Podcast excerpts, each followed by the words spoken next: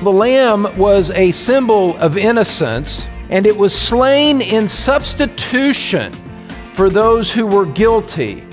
The lamb was slain so that the guilty could approach God. It's great to have you with us on the Truth Pulpit with Don Green, founding pastor of Truth Community Church in Cincinnati, Ohio. I'm Bill Wright. Well, the Lord's table is a special place indeed.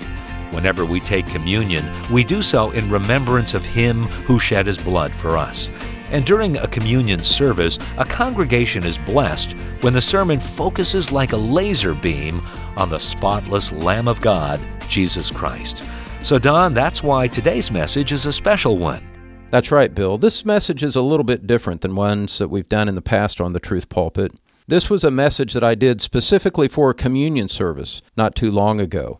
We try to make communion special by setting aside a time and a service and a sermon that particularly focuses on Christ. So join with us as we remember the sacrifice of Christ coming to you from the Truth Pulpit.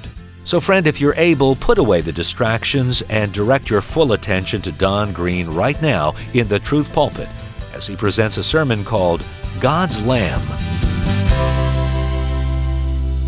Worthy is the Lamb. A lamb, of course, is a young sheep. And in the Old Testament, it was the principal animal of sacrifice among the Jews of the Old Testament. The Jews knew from key episodes in their history the principle of a lamb being sacrificed to preserve the life of another from the judgment of God. For example, when God was about to deliver the people of Israel from Egypt after over 400 years of slavery, this principle came into play. Turn in your Bibles to Exodus chapter 12, if you would. Exodus chapter 12. God instructed Israel through Moses just before he went through the nation of Egypt to slay their firstborn. God instructed Israel to slay a lamb and apply the blood to their doorposts. Look at Exodus chapter 12 Verse 3 God speaking to Moses said, Speak to all the congregation of Israel, saying, On the tenth of this month, they are each one to take a lamb for themselves, according to their father's households, a lamb for each household. Skip down to verse 5. Your lamb shall be an unblemished male, a year old. You may take it from the sheep or from the goats. You shall keep it until the fourteenth day of the same month. Then the whole assembly of the congregation of Israel is to kill it at twilight. Moreover, they shall take some of the blood and put it on the two doorposts and on the lintel of the houses in which they eat it. And so the blood of the Lamb marked out the Jews marked out their household and separated them from the judgment that was about to come upon the Egyptians. And look at verse 12 here in Exodus chapter 12. As God had instructed them to eat a quick Passover meal, he says in verse 12, I will go through the land of Egypt on that night and will strike down all the firstborn in the land of Egypt, both man and beast. And against all the gods of Egypt I will execute judgments. I am the Lord. And the blood shall be a sign for you on the houses where you live. And when I see the blood, I will pass over you, and no plague will fall you to destroy you when I strike the land of Egypt. It's a very picturesque symbol of what was going to happen and the blood would spare them of the judgment of God. And in like manner, as we remember our Lord's death on our behalf, we understand that the blood applied to our soul is what spares us from the judgment of God to come against sinners in the future. Through the blood, judgment was spared upon the Jews because a lamb was slain in their place, and his blood was applied to their account. going on in Exodus, you see that God required a lamb as the daily sacrifice for Jews to meet him. Look at Exodus chapter 29. Exodus chapter 29, a less familiar passage of Scripture than what we just read. Exodus chapter 29, verse 38. Now, this is what you shall offer on the altar two one year old lambs each day continuously. The one lamb you shall offer in the morning, and the other lamb you shall offer at twilight. Skip down to verse 41. The other lamb you shall offer at twilight, and shall offer with it the same grain offering and the same drink offering as in the morning, for a soothing aroma, an offering by fire to the Lord. In other words, it was a sacrifice that the Lord accepted. Verse 42 It shall be a continual burnt offering throughout your generations at the doorway of the tent of meeting before the Lord, where I will meet with you to speak with you there. I will meet there with the sons of Israel, and it shall be consecrated by my glory. And so the lamb was a symbol of innocence, and it was slain in substitution for those who were guilty, so that those who were otherwise guilty could approach God and meet with Him there. The lamb was slain so that the guilty could approach God. In like manner, Christ was slain so that we could approach God despite our guilt, having his blood applied to our account. Isaiah 53 Isaiah prophetically pictured Christ as a lamb slain for sinners. Isaiah 53, verse 4. And you can see the sin bearing nature of Christ, that he bore our sins on our behalf, that he was interceding for us in our transgressions when he was slain on the cross. It was a judgment of God stricken upon Christ in our place as our substitute instead of us on our behalf. Isaiah 53, verse 4 Surely our griefs he himself bore, and our sorrows he carried. Yet we ourselves esteemed him stricken, smitten of God, and afflicted. But he was pierced through for our transgressions, he was crushed for our iniquities. The chastening for our well being fell upon him and by his scourging we are healed. All of us, like sheep, have gone astray. Each of us has turned to his own way, but the Lord has caused the iniquity of us all to fall on him. Verse 7 He was oppressed and he was afflicted, yet he did not open his mouth. Like a lamb that is led to slaughter, and like a sheep that is silent before its shearers, so he did not open his mouth. In the innocence and the gentleness of a lamb, Christ proceeded to Calvary, knowing that the stroke of God awaited him there, and yet he did not voice opposition to it. He did not shrink back from the task that God had assigned to him. He carried through that mission for which he came, that mission to save sinners like you and me to be a lamb slain in our place, a lamb who would take the stroke on our behalf. It was the appointed judgment of God upon his soul, verse 11. It was what God required for sinners to be reconciled to Him. And apart from the Lamb of God being slain for us, we would have no reconciliation with God. We would still be under His judgment. We would still be facing eternal destruction in hell. Without Christ, beloved, we would be lost.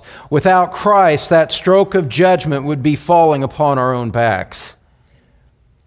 And yet, there in verse 11, we see that God was pleased. As a result of the anguish of his soul, he will see it and be satisfied. By his knowledge, the righteous one, my servant, will justify the many as he will bear their iniquities.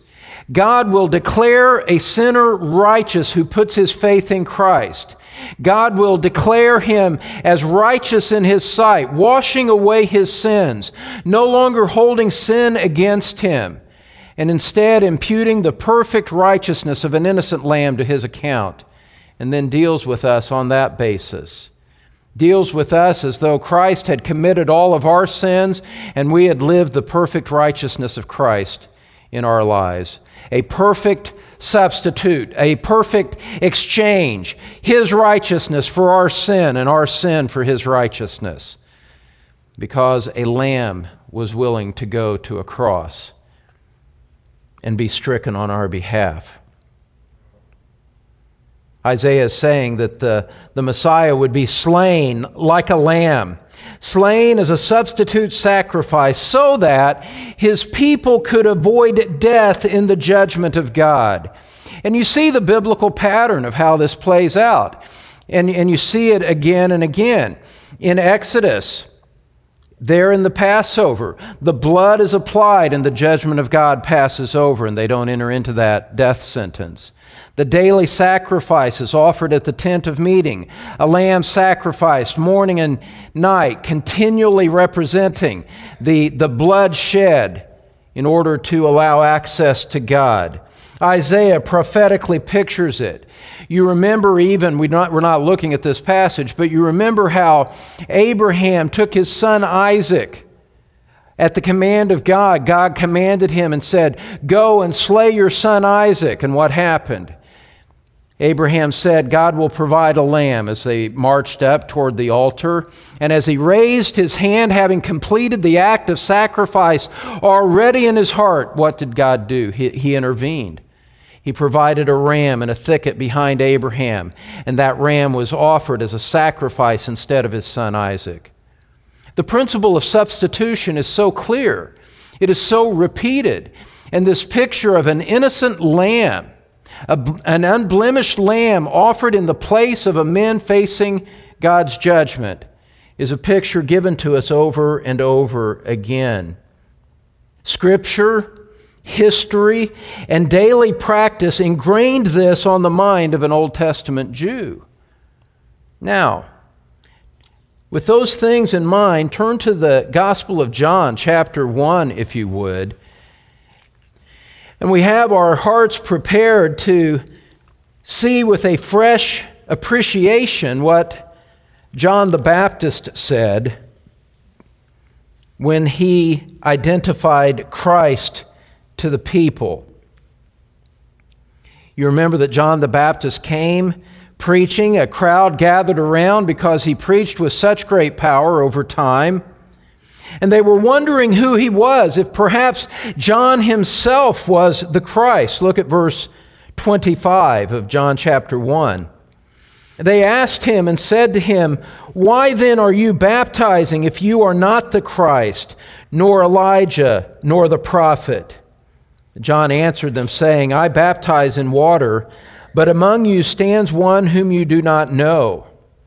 It is he who comes after me the thong of whose sandal I am not worthy to untie. These things took place in Bethany beyond the Jordan where John was baptizing. And so God, as it were, shined the spotlight on the, John the Baptist and attracted attention to John as the forerunner of the Messiah. And John said, It's not me, but it's the one who comes after me that you are to look to. And in verse 29, with all that we've seen here in these brief moments together. In verse 29, the next day he saw Jesus coming to him and said, What? Behold, the Lamb of God who takes away the sin of the world. The Lamb of God who takes away the sin of the world. This is he on behalf of whom I said, After me comes a man who has a higher rank than I, for he existed before me. I did not recognize him, but so that he might be manifested to Israel, I came baptizing in water. John the Baptist points to Christ and says, There is the Lamb of God. There is the ultimate Lamb. There is the fulfillment in human flesh of all the animal sacrifices that preceded him. Look at verse 34. He'd said, I myself have seen and have testified that this is the Son of God. And again, the next day, John was standing with two of his disciples. And he looked at Jesus as he walked and said, Behold, the Lamb of God. Now, scholars quibble over exactly what they think John had in mind when he made this statement. They question whether he was referring to the daily sacrifice of the Jews, or perhaps the Passover, or perhaps Isaiah 53. But you know what? The overall import is very clear. John the Baptist was figuratively calling Christ a lamb because Christ would be slain and thereby become the meeting place that sinners would have with God. Christ the Lamb would be sacrificed so the judgment of God would pass over anyone who receives Christ. That those whose hearts are filled with hatred could find cleansing in the blood of Christ. Those who feel the weight of condemnation upon their souls who feel the weight of sin and the conviction of guilt upon them for having violated the law of God, could find in Christ, in Him crucified, crucified and resurrected, could find in Christ the answer to their accusing conscience could find in Christ peace for their souls, could find in Christ new life which could be found nowhere else, could find in Christ the one appointed sacrifice where they could meet with God and be accepted. Something completely external to you and me. Not something that we've done through our own hands. Christianity is not a message about good things that you do in order for you to become right with God. Rather, it is a message of how God provided a lamb to be sacrificed for your sins, and through faith in that crucified and risen lamb, you could find reconciliation with God and peace for your soul. Christ the Lamb would bear their sins in his coming death. It would be the innocent, blameless, unblemished Lamb of God, the unblemished life of Christ that would be offered in place of you and me. In 1 Corinthians chapter 5 verse 7, Paul says that Christ our Passover has been sacrificed. Christ in our place as our substitute. And an innocent lamb, the eternal Son of God, stepped into our place, stepped between us in the defendant's chair, and God, as the judge, stepped in between and said, Father, I will take their judgment. Father, I will spill my own blood for their soul. And God the Father finds that acceptable in His sight. Our Lord Jesus Christ was God's Lamb, provided for the forgiveness of your sin. The Lamb of God, the Lamb that God appointed before the foundation of the world. Think about it this way God, in His grace and His mercy and His kindness, prepared for you, sent for you, provided for you a lamb that you never could have brought to Him on your own. God gave Christ as a lamb for us for the forgiveness of your sins so that you could be reconciled to that God from whom you were separated. Charles Spurgeon said this He said, God from all eternity appointed the Lord Jesus to be the great sacrifice for sin. When we rely upon Jesus Christ to save us, we trust in one whom God has appointed to save his people. If, as a poor, guilty sinner, I leave my sin upon Christ, the Lamb of God, I leave it where God has bid me to cast it. I rest in a sacrifice which God Himself ordained of old to be the sacrifice for sin. O soul, there can be no question that if you come to the Father in the way in which He Himself appoints, you come acceptably. God's appointment is the guarantee of the acceptance of everyone that believes in Jesus. End quote. What he's saying is that God has appointed one way for sinners to approach him. He has appointed Christ to be that one way, and Christ was the Lamb, slain as a substitute for sinners. He's the Lamb of God. He's the, the Lamb that God provided, that God appointed, that God sent. Salvation was always God's idea from the beginning, it wasn't yours. It wasn't because you loved God first that you find yourself now reconciled to God. No, Scripture says that, that He loved us first and sent His Son to be the propitiation for our sins. Not that we loved God, but that He loved us. And so there's two aspects that this has upon your heart as you think about these things rightly. First of all, it brings great humility to your heart, realizing that you did not deserve to have a lamb provided for you. That this was a, a sheer act of grace from God to provide a lamb for sinners. And yet, because it's God's lamb, because it's God's salvation, because it's God's appointed way, we can know for certain that when we put our faith in Christ for our salvation, that, that we are most certainly accepted by God because we have come the way that He appointed. Not trying to earn our way in, not trying to do the good deeds or the rituals that some church appoints and say that, that God must accept me on that basis. That's not what God has appointed. God didn't make you your own lamb. God did not leave it in your hands to make atonement for your own sins. You couldn't do that.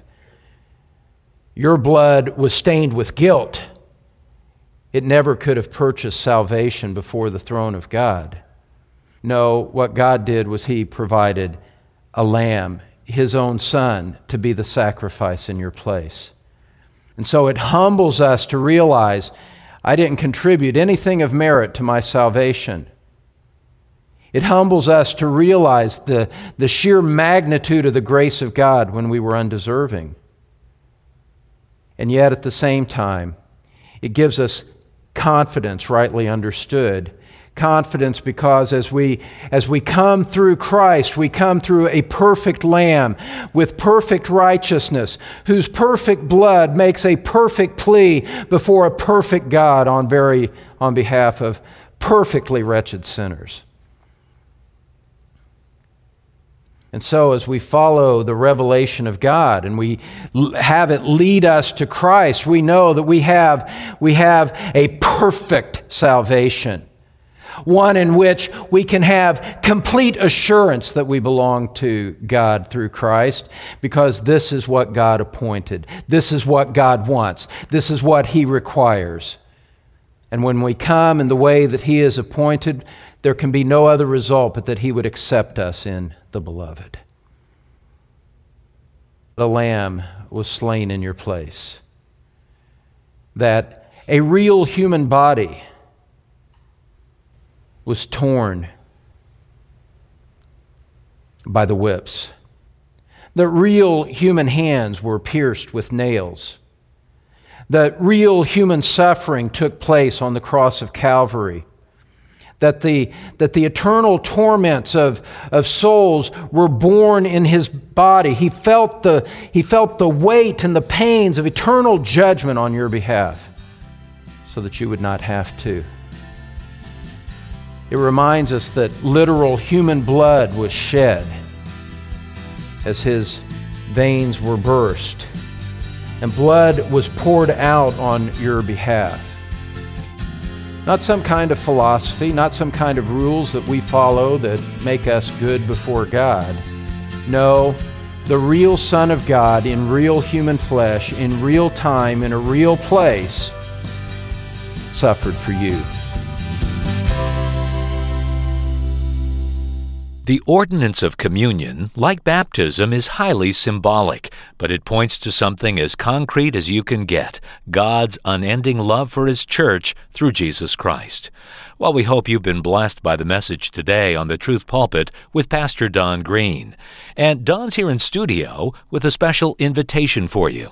Friend, if you don't have a church home and you live near Cincinnati, why not visit us soon at Truth Community Church? We have a lot of gracious people that I know would make you feel welcome and you'd enjoy the same Bible teaching that you hear on our program. Also, let me tell you that if you're ever stranded at home and unable to attend your own church, join us on our live stream. Everything you need to connect with our church can be found at our website. Here's Bill with all you need to know.